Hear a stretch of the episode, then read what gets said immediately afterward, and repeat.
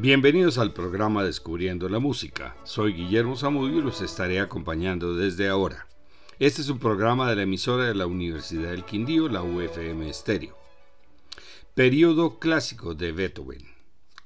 La producción de Beethoven incluye 32 sonatas para piano, 16 cuartetos de cuerda, 10 sonatas para violín y piano, 7 tríos para piano, violín y cello, 5 conciertos para piano y orquesta y uno para violín y orquesta, además de sus 9 sinfonías.